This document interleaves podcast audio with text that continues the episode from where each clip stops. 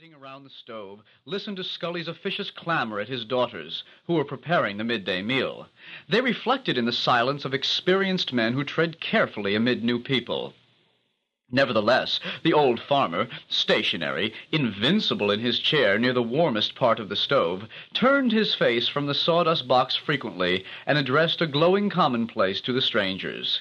Usually he was answered in short but adequate sentences by either the cowboy or the Easterner. The Swede said nothing. He seemed to be occupied in making furtive estimates of each man in the room. One might have thought that he had the sense of silly suspicion which comes to guilt.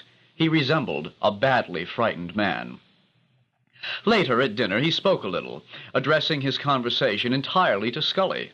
He volunteered that he had come from New York, where for ten years he had worked as a tailor. These facts seemed to strike Scully as fascinating, and afterward he volunteered that he had lived in Romper for fourteen years. The Swede asked about the crops and the price of labor. He seemed barely to listen to Scully's extended replies. His eyes continued to rove from man to man. Finally, with a laugh and a wink, he said that some of these western communities were very dangerous. And after his statement, he straightened his legs under the table, tilted his head, and laughed again, loudly. It was plain that the demonstration had no meaning to the others. They looked at him wondering and in silence. As the men trooped heavily back into the front room, the two little windows presented views of a turmoiling sea of snow.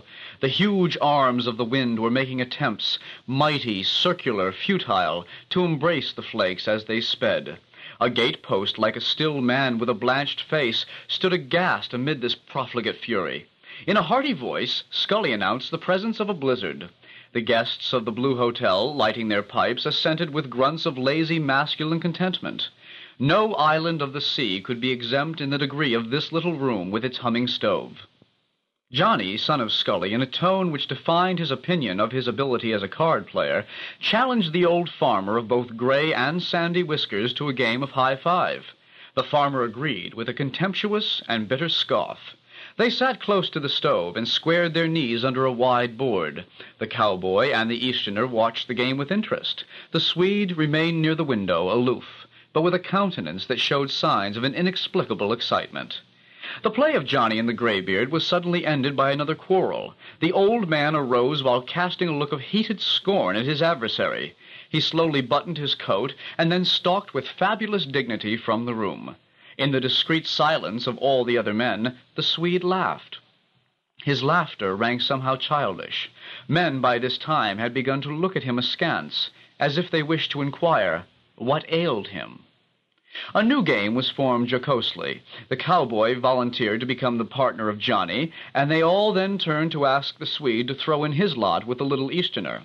He asked some questions about the game, and learning that it wore many names and that he had played it when it was under an alias, he accepted the invitation. He strode towards the men nervously, as if he expected to be assaulted. Finally, seated, he gazed from face to face and laughed shrilly. This laugh was so strange that the Easterner looked up quickly, the cowboy sat intent and with his mouth open, and Johnny paused, holding the cards with still fingers. Afterward, there was a short silence. Then Johnny said, Well, let's get at it. Come on now. They pulled their chairs forward until their knees were bunched under the board. They began to play, and their interest in the game caused the others to forget the manner of the Swede. The cowboy was a board whacker. Each time that he held superior cards, he whanged them one by one with exceeding force down upon the improvised table, and took the tricks with a glowing air of prowess and pride that sent thrills of indignation into the hearts of his opponents. A game with a board whacker in it is sure to become intense. The countenances of the Easterner and the Swede were miserable whenever the cowboy thundered down his aces and kings, while Johnny, his eyes gleaming with joy, chuckled and chuckled. Because of the absorbing play, none considered the strange ways of the Swede. They paid strict heed to the game. Finally, during a lull caused by a new deal, the Swede suddenly addressed Johnny. I suppose there have been a good many men killed in this room?